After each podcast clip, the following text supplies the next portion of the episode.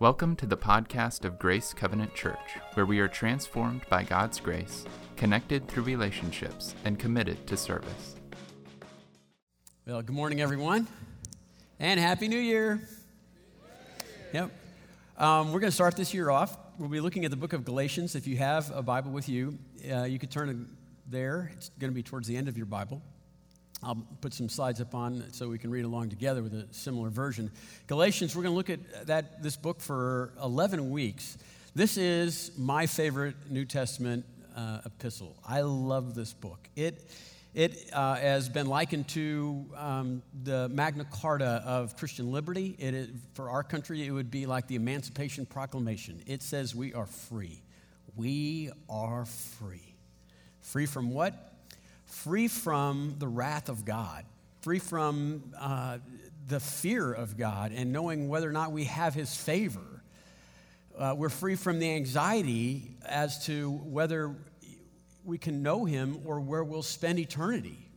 Have we done enough? Is that good enough? Are we going to make it? Last lap around life, I don't know where I'll spend eternity you're free from that worry because of the doctrines that are taught in this book, particularly. It is, um, it is such a powerful thing. What do you do with that freedom? Right? Just like, what will you do with all of that freedom? The tapes that we play in our minds that keep just keep just skipping over and over again where we just we hear things that are, are lies or hateful things or that are just flat out wrong from people that are meant us ill or maybe accidentally said some things. But yet we go to those first and foremost. We could go to this book instead. We could hear what god says about us and how he feels towards us and what he's done about that. And, and even some of the things that are true right? Not just the things that were lies that are painful somehow but how about the things that are true that are painful that, that we know about ourselves or someone has revealed, we, because of the gospel and the power of reconciliation with God, we can lean into those truths and accept us for how we are and then, and then allow God's Spirit to change us. We're not threatened by the requirements of change, of the need to change. So eh, there's, when the gospel takes root, and so many people, especially uh, in our country recently, they, they think the gospel is something that provides, uh, you know, heaven after, you know, after death, right? And it's, our hope is that through this 11 weeks that it would, the gospel would make its way, just take root in our souls and make its way. The sap would get to every branch and every leaf, every appendage of our soul so that it would affect our personality and our temperament and, and, and put a cease to you know, self-destructive thoughts that we have and, and the, the way we treat other human beings and lifelong fears would finally subside and relational um, difficulties, right, inadequacies that we might have would be disappearing because the gospel can do that. The gospel can do that. It's not a simple little thing that you do once and put over here is something that constantly is invading the parts of life that God is revealing to you that says, we have to work on this. And the gospel has the power to change you. What's the gospel? The gospel, this gospel, this word gospel is going to be used throughout this book because that's the point of contention in this book. And so, if you would, just for a second, for seven minutes or so, let's assume very little for each other, and I want to explain what the gospel is so that the rest of our series together, we can, when we keep referring back to it, we know at least we're talking about the same thing. Okay? One sentence, um, two verses, it's very succinct. And, and you can see the highlighted uh, words that we're going to look at. It's, um, it's Ephesians 2, uh, verses 8 and 9. Look what it says on the board, and you'll see that the words we're going to spend time on. It is by grace that you've been saved through faith. It's not of yourselves, it is a gift from God not a result of works that anyone should boast. Okay, that in a sentence is the gospel. It is by grace that you've been saved through faith. It's right, it's not of yourselves. It is a gift from God, not a result of works that anyone should boast. Let's just look at it one word at a time. Saved. You've been saved. From what? You've been saved from the wrath of God. You've been, you've been saved from the cost of having to pay eternally and, and eternal uh, eternity in the Bible means now and forever, not just forever, just now and forever. And, and, and we have this, we're, we're dead in our relationship with God. As a matter of fact, the most dynamic change that, that is imaginable takes place as a result of the gospel in this idea of being saved because we, we change from being an enemy with God to being a child of God. That's what saved means. That's the distance that, that occurs when a person is saved. They go from an enemy with, in hostility with God to becoming a child of God. And you call him Abba, Daddy. Okay, that's what saved means. How does that happen? By grace. You are saved by grace. What is grace? Here, here's what I'm, what I'm trying to do today is take away all the church words and make this uh, definition of the gospel as, as concrete as possible. Grace oh, means gift. It means gift. It's just another way of saying it's a synonym. It's almost a perfect synonym. Grace means gift, and you are saved by this gift. it, it is, it is, uh, it's a present. Uh, it's not earned. If you pay for the gift, it's not a gift. It's a purchase. If, if I give you this gift and you pay me back, it's not a gift, it's a loan. A gift is a present that's, that you receive because it's a gift. Okay, we're gonna, I mean, we didn't get the biggest box we could for nothing. I want you to see that grace is a gift. Okay, what is, what is the gift? The gift is this promise that was foretold that there would have to be a miraculous gift provided uh, that would pay for the cost of our sins. And so he, pr- he promised that to Adam at the fall. Wow, how, how, do, how do we get out of this? There'll be a gift. Abraham, there'll be a gift. David, there'll be a gift. The prophets, there'll be a gift. John the Baptist, there's a gift coming. And the gift, we open it up, and it's, it's a check. It's, it's paid to the Father by the Son Jesus Christ for the payment of our sins, death for sin. That's Good Friday. And on Sunday, Resurrection Sunday, Easter Sunday, it says paid in full. The gift is the gift is Jesus Christ coming and paying and reconciling us, making us right with God. It's the check. Okay, we are saved by a gift, and the gift is the payment of sin through faith. Let's take, let's take faith out of the church, okay? Faith. What does faith mean? Faith, trust, belief, hope. These are all action words. You, you have to do something, or it's just hypothetical and theoretical. And it doesn't, it doesn't even, it's not even real. It doesn't count for you, okay? It's not, you, you're just throwing words around. Very popular today, okay? So here's, here's again, a very concrete example. Third story of a building, place is burning down around me. There's a team of firefighters underneath. They've got that little trampoline out there, okay? And they're, st- they're telling me to jump, okay? I'm gonna be saved by this burning building. So I have to jump. Now, staying up here and acknowledging that they have adequate training and there's a sufficient a number of people to, ad, you know, to, to distribute my weight that if I were to fall and probably approach a speed around 40 miles per hour, they could catch me.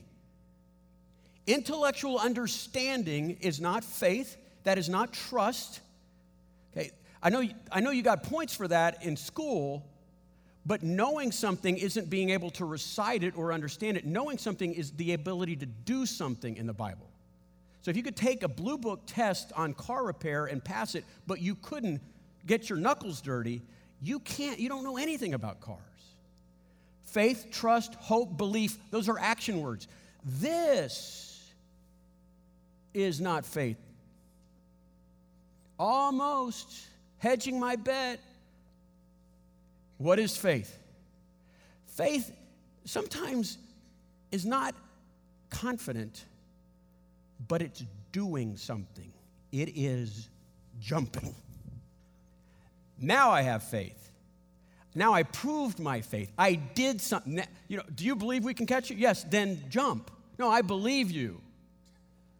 I trust you. You're not trusting until you're airborne. And you can be airborne crazy screaming, okay? But at least you're airborne. The confident intellectual sitting here, standing here doing nothing is not a person of faith, belief, or anything, okay?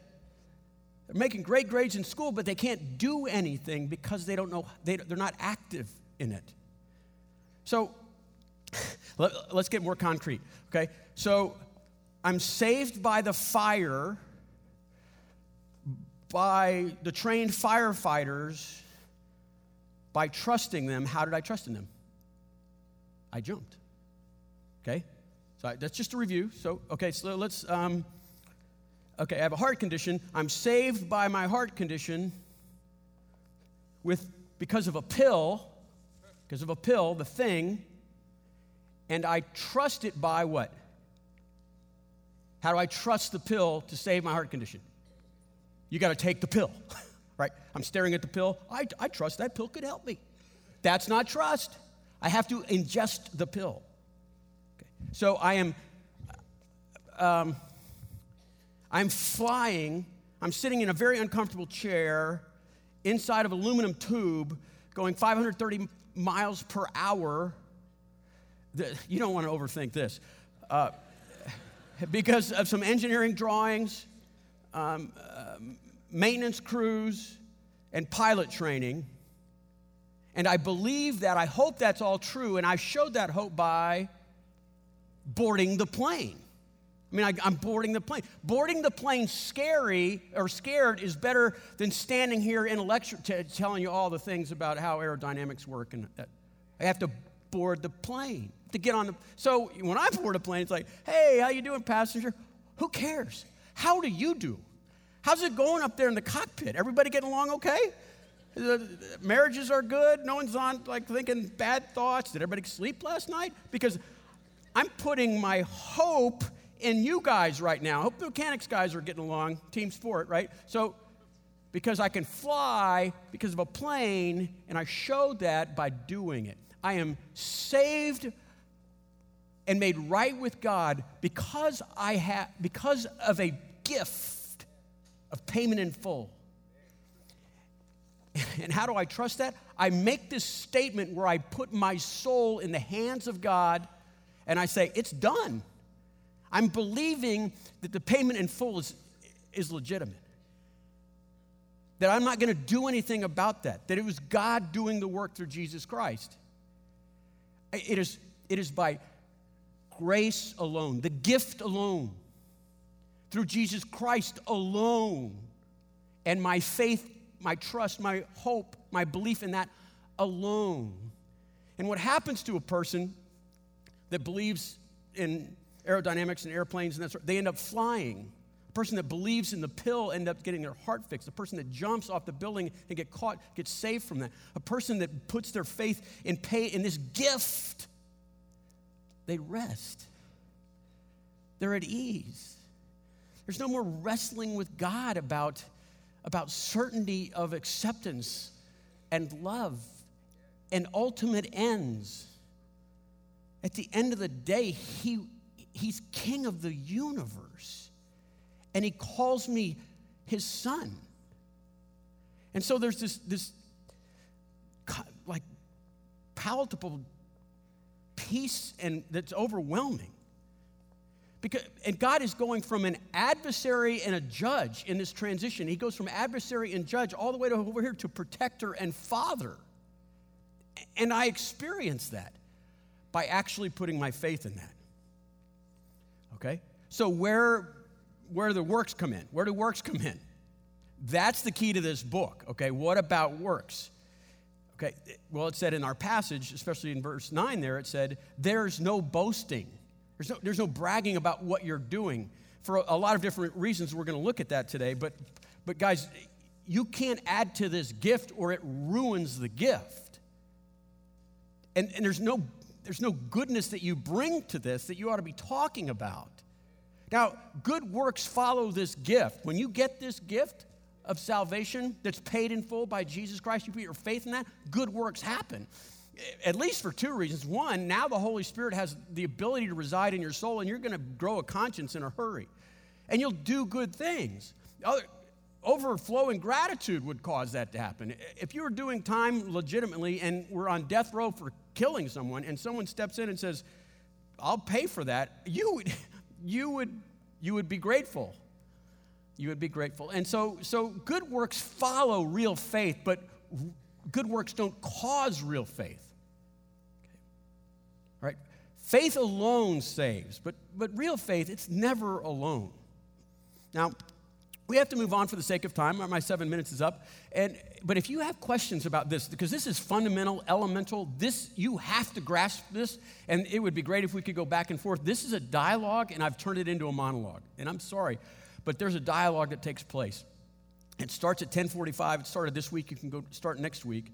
But FAQ, this new class we're starting, it started this week. It starts at 1045, which is the reason they did that is they have their own greeting and welcoming and milling around. They want to get to know everybody. They want everybody to feel comfortable about going back and forth, asking any question that you can imagine about the basic, you know, theologies that are taught, basic topics that are taught in the Bible. If if this is still kind of new to you and you can't even grasp it yet, will you please consider going to FAQ and other other questions with that in mind? It, it, it's a great dynamic. So there's there's that. Let's talk one more thing before we get into the book itself the mood of the book, because it's different than any other of the letters that Paul writes.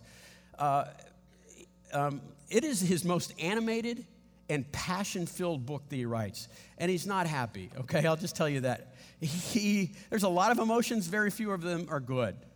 Okay, he's, first of all, he's shocked because he can't believe that people that he taught this gospel to, grace alone through Christ alone, faith alone, he taught, he taught them that, and he feels shocked that they would reject it.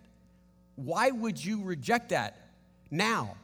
Uh, so quickly after you kind of you believed it and then you rejected it and then then he feels betrayed because they all were going along with him and, and not only is his his emotions aren't, are not personal it's not betrayal for him it's they betrayed the gospel itself they betrayed this message, this gift.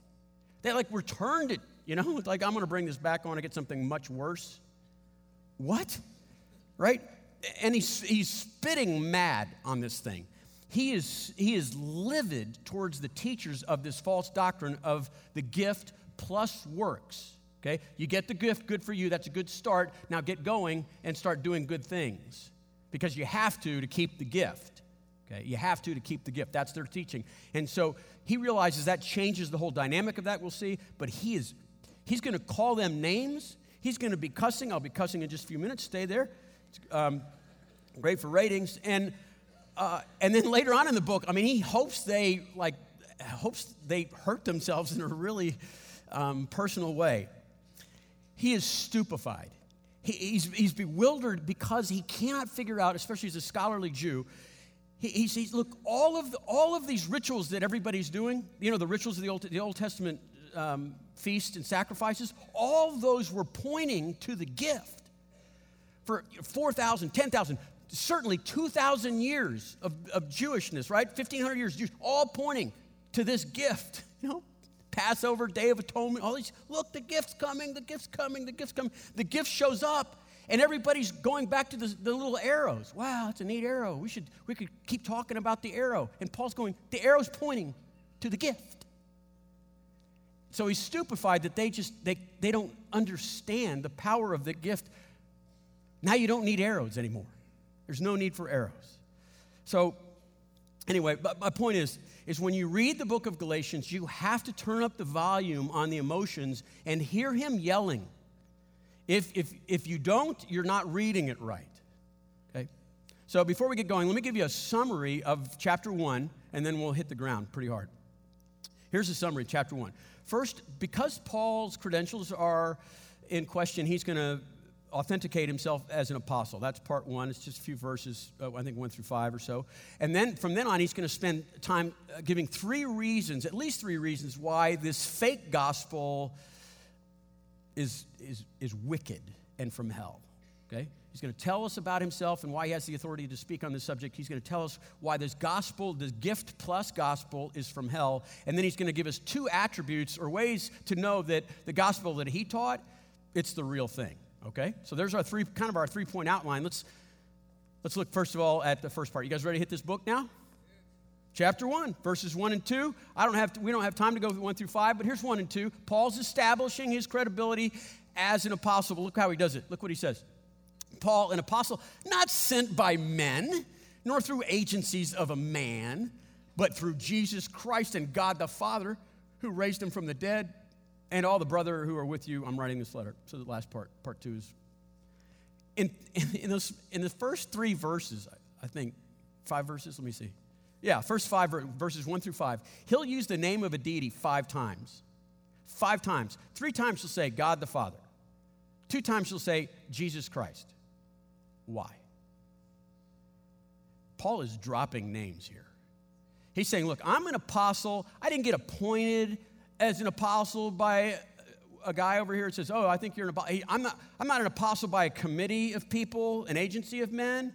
I'm an apostle because God, God, God said so. I have this rank because Jesus Christ, Jesus Christ gave it to me. So I, I have, I have, you know, I have a platform to speak about. He's, he's giving a resume here. He's showing his authority. And now he's going to, after he does that, he's going to say, okay, let's talk about this fake gospel, which is, I mean, it's not even real gospel. And he's going to give us three ways, or three things that describe this. And the first thing he describes is that this fake gospel, gospel plus work, the good news plus works, is, is desertion. Okay, look, look what it says in verse 6. He says, I'm amazed. I'm shocked. Some of your translations will say shocked. Some will be astonished. I want you to feel, feel the passion. I can't, I, first of all, I can't believe you left, but I can't believe how quickly you're deserting him who called you by the one, uh, by the grace of Jesus Christ. I can't believe how quickly you're deserting him who called you by the grace of Jesus Christ. Now, the word desert there is a military term, so let's just use the military analogy the post that you're supposed to guard, all right, is, is by grace alone, by Christ alone, through faith alone, okay? It's by grace, through faith, through Christ alone. That's what you are supposed to be guarding as a soldier. And he says, I can't, how long, what, you hear gunshots two miles away and you abandoned this? You, aban- you, you betrayed not me, Paul. I'm not, you're not betraying Paul, you're betraying Christ, it says. You desert this. And, and, and then that's the first thing. He says, You're a deserter of God Himself. You've stabbed this gift in the back. And then the next thing he says, I think, is very interesting. We'll spend time with this. It's not even a, it's not even a gospel anymore. And, and so in verse 6 and 7, look what he says. It's not even a gospel. Before you, be, besides just deserting, look what he says. Verse 6 and 7. It's a different kind. I'm amazed, okay, that you so quickly are deserting him who called you by grace of Christ for another. I've put, I've put the, kind of the original words up because he uses another twice. For another, another of a different kind, gospel, which is really not another, another of the same kind. You've deserted Christ for another of a completely different kind. It's not even a gospel anymore. Okay, there's two words in Greek that'll help us because he's trying to make sure we don't mix this up. He uses two, there's two words for another in Greek, and, and we, we kind of do that too. Um, uh, I, have two pieces of fruit, okay? Another of, of the same kind. This is allos in Greek, allos. So there's another the same kind. I have a red delicious apple and a McIntosh apple. They're both apples. They're, they're fruits of the same kind. Now there's, a, there's a, another word uh, heteros, like where we get heterosexual, right? I'm, I'm interested in people that are different than me, of my kind. So, different kind of fruit. Here's, I'm going to show you two pieces of fruit. They're, they're another kind of fruit of a different kind. Here's an apple and an orange. In logic, we say difference in degree, not in kind. Because what he's saying is if you take this gift and you add works to it, it cha- it's not a difference in degree. Oh, it's a little bit off. Oh, look, you started a new denomination. No, you started a cult. It's a different kind of gospel. And it's not even the kind that we were talking about that, that's, that's, that's like this. It's not a gospel. It's not good news. How could it be? Gospel means literally good news. How could it be good news if we're back to the same treadmill? How could you so quickly desert the, for a gospel that's not even the gospel of a different kind? The gospel that was sent by God. How, how, did, you, how did you do that? How did you, uh, look, look, Let's go back to definitions of terms, shall we? God, okay, grace means gift, okay? Grace is a gift. Okay, if you add to it grace, it's not a gift anymore because it's a gift. Okay? Grace means gift. If, if you pay for the gift, okay, you earn the gift. It's, it's a purchase, it's not a gift anymore. How do you keep it a gift? You just take it. You stop, get your wallet, put it back. Grace means gift. If you receive the gift and pay it back, it's not a gift anymore, it's a loan. Thanks for loaning me the money to buy this present for me. I'll pay you back. Well, then it's not a present anymore. A gift is a gift. God gives us His Son to pay the price for our sins. He resurrected to prove it's a payment in full. That's the gift. If you add anything to this, it's no longer the gift. So, be, besides deserting and then ruining the very definition of the term gift, and it's not even a gift anymore, a different kind, right? Besides, not only that, but now you're distorting. This false gospel is distorting things. Look what it says in verse 6 again. And seven, I'm amazed, shocked, whatever, that you are so quickly deserting him who called you, deserting God who called you by the grace of Christ for a different gospel, which is really not of, of another kind. Not only there, not only there are some of you that, that are disturbing you that want to distort the gospel of Christ. Let me explain how this is distorting. The gospel, um, figuratively speaking, the, the word distort means to not get a clear picture of. So let's use that, okay? Now, what are we up to? Super HD now? Okay, so the gospel, by grace alone, through Christ alone, through faith alone, is like this super HD picture of the nature of God. It's the perfect picture, picture of the nature of God. Because the, the, the conflicts that we have in the nature of God are difficult to, to contain in our minds that He is absolutely just and holy, and yet He's loving and merciful. And yet, look what happens. The gospel does that. This gift does that, right? King of the universe nailed to a tree, right? The righteousness of God. That we, we, cannot, we cannot stand the radiation of his holiness. It, it, is, it is quenched in this gift. For God so loved the world. And, and so what happens is we the gospel, the pure gospel, has this super HD perfect picture of the nature, the face of God Himself. And then when we add works to it, when we touch it, we put our slimy, oily, dirty fingerprint right over the face of God. And now it's like, oh, I can't see certain aspects of Him. You know, I don't see that He's all that, that He's all that holy, or I don't see that He's all that loving because I'm having to keep working here. See how it distorts that? That's why if you add to the gift, it's no longer a gift. So, look, this fake gospel, you get this gift, now get out there and get busy. I think that's the motto of some churches, okay? Uh, receive the gift, now let's get busy till Jesus comes back. You, that is a false gospel. It, des, it deserts God. It's not even real anymore. We're, defining, we're redefining terms now that aren't even based on reality. And then, third, right? It's distorting the image of God. What, how does Paul feel about that? Those people that are promoting that. Here's where he starts getting mad. He says, they can go to hell. There's the cussing. You stayed, you heard it. Go to hell, he says. Now, that's a summary statement that's found in 8 and 9, and it didn't take long for him to get riled up. And uh, let me show you that it's not necessarily all that uh, inflammatory. In other words, it's not cussing. Because he says, but even if we, he's putting himself in there, even if we were an angels from in heaven, should preach a gospel contrary to the one that was preached to you, he is accursed. And I've said it before, and I will say this again if any man is preaching to you a gospel contrary to the one that you received, he is to be accursed. Accursed there in Greek is anathema. It is what it, it is hell. It is final, ultimate, eternal judgment and damnation. And he's saying, and he's not, so he's not talking trash, he's not losing his temper, he's stating facts. He's just doing the math here. If you believe in a gospel that says grace, a gift, and then add all your doing goods and all your rituals and your attendance issues and all your check marks, okay, that's not the real gospel anymore, right? It's a difference in kind. And that won't get you to heaven. So you will go to hell. You will be accursed. And if you're, and Paul's especially hard on teachers, rightfully so, if you're, if you're a tour guide and you're leading people and saying, oh, yeah, this is the gospel, yeah, you get this gift, and then we just do all this other stuff. I'll tell you when to stop. I hope you get enough. That person that's teaching, oh, he's going to go to hell. Let him be accursed. And Paul, Paul's not taking himself and his friends out of this declaration.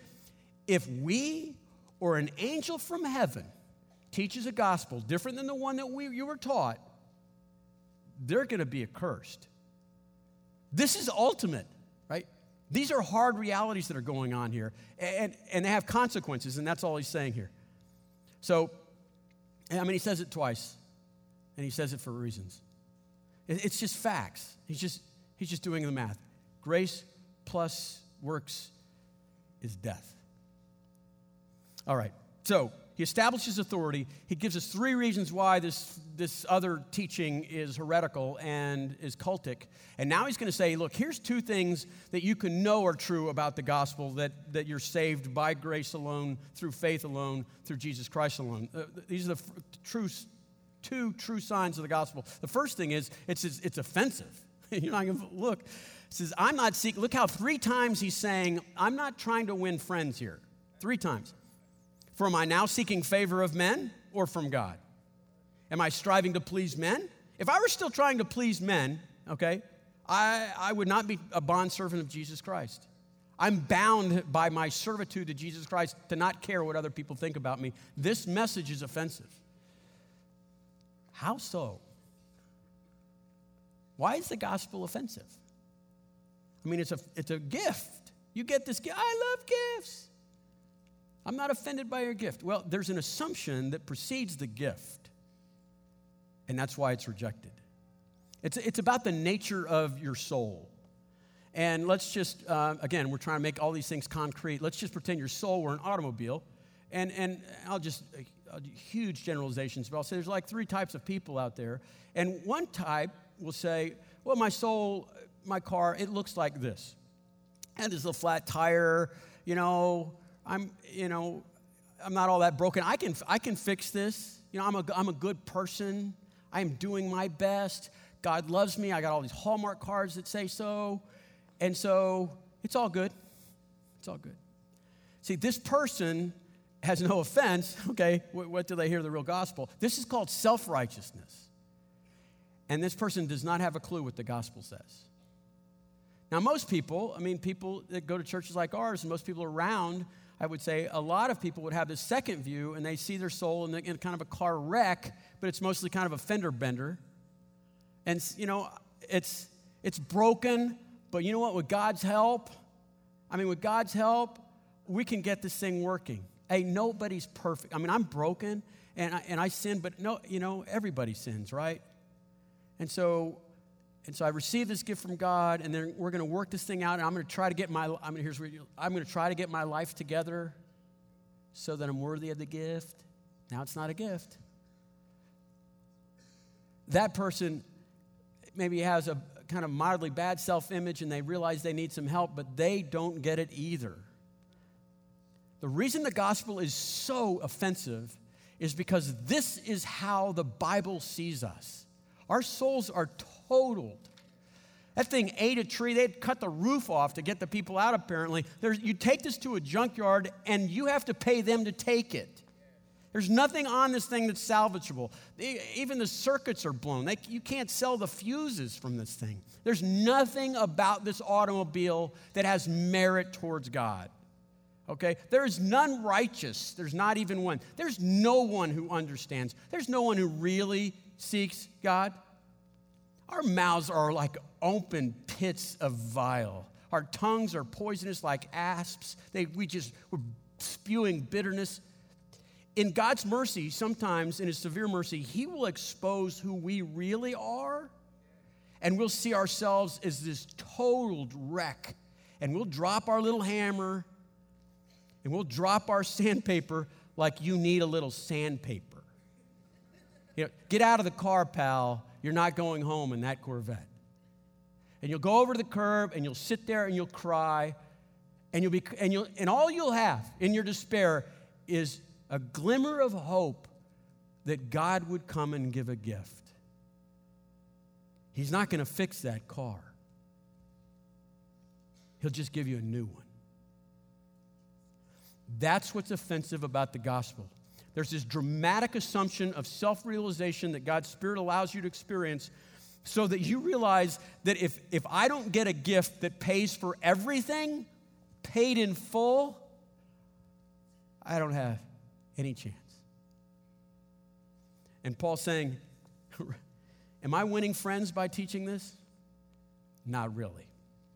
I'm not.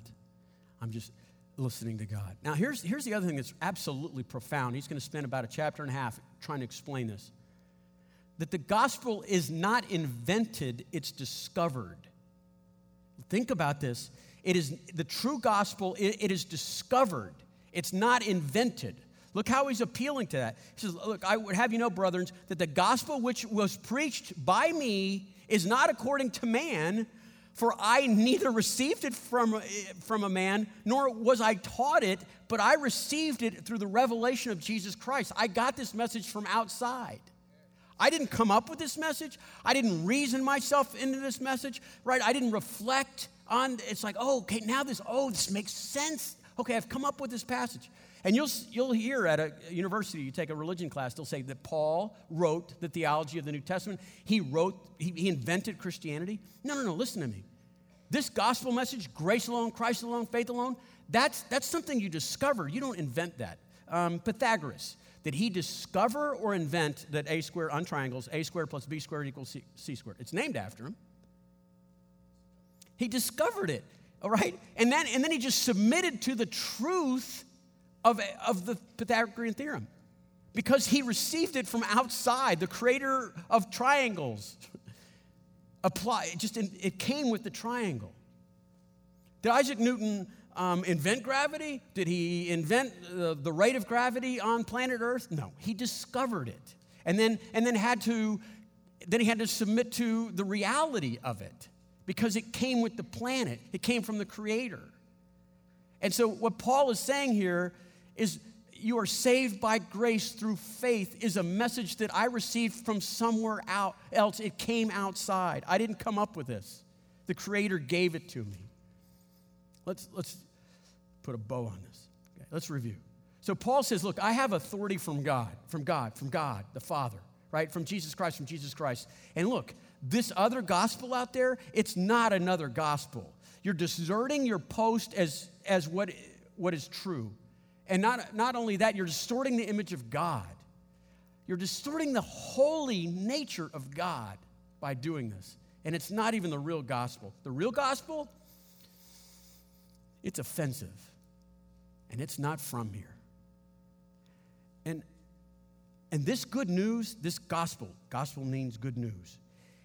If you apply it to the aspects of your life, if you, if you take it for more than a ticket to heaven, and you allow God to reveal to you areas in your life where doing and working harder is not working anymore, and you let God's grace, God's gift work in your life, you don't have dreams wild enough to anticipate what God will do in your life. It's, it's a strange thing in the American, I mean, the, I mean, I'm sorry, the, the human psyche. After the Eman- Emancipation Proclamation was issued by Lincoln and after the war was over, the Civil War was over, there were many slaves that would not leave uh, their masters, their owners, right? And some of them because they had nice and kind ones and, and they were trying to provide a, a safe place. But there were other slaves that were, were beaten and misused and, and, and abused in harsh and ungodly ways, and yet they stayed with them. And they stayed with them because they knew of no other life. My prayer for this series, the reason we're going to spend 11 weeks on this, is that the gospel, the gift of, of Christ, the gift of Jesus alone, gift alone, through your faith alone, would be uh, like yeast in dough, right? I, from what I've been told, right? You add just a little yeast in a corner, and it has the power to infect the entire dough. That's what we want to happen for us. Okay, we want, we want you to tap in on this, your roots grow into this gift, this grace thing, and it, and it saturates the trunk and the limbs and every single leaf of your life so that your personality and your temperament and, and the way you see life is overflowing with gratitude and generosity and patience and courage. And the only way that will happen is you, if you, you must be brainwashed. You have, to, you have to think on this grace more than anything else. And so, for today, for just this week's homework assignment, this is what we, we're asking people to do that you would read this short little book every day for 30 days. This had a profound effect in my life. It's, I think might be one of the reasons this is my favorite book. I read it 50 times. The guy who challenged me to do it, he said, Oh, it gets really bad from 25 to 40. Mm. But then things happen. You get inside the mind of the Spirit of God. So here's, I'm going to try to make this a little easier 30 days. Try multiple different translations. It's easy to go online and get different translations. When you get tired of one, go to another. So here's my challenge for you 30 days. The month, let's just say for the month of January, read Galatians every day. Come back, we'll study it together for uh, 10 more weeks. I'm pausing because I want you to think about it because I'm going to ask you to raise your hand. Who's going to do that? Who's going to read Galatians every try to read Galatians every day for 30 days? All right.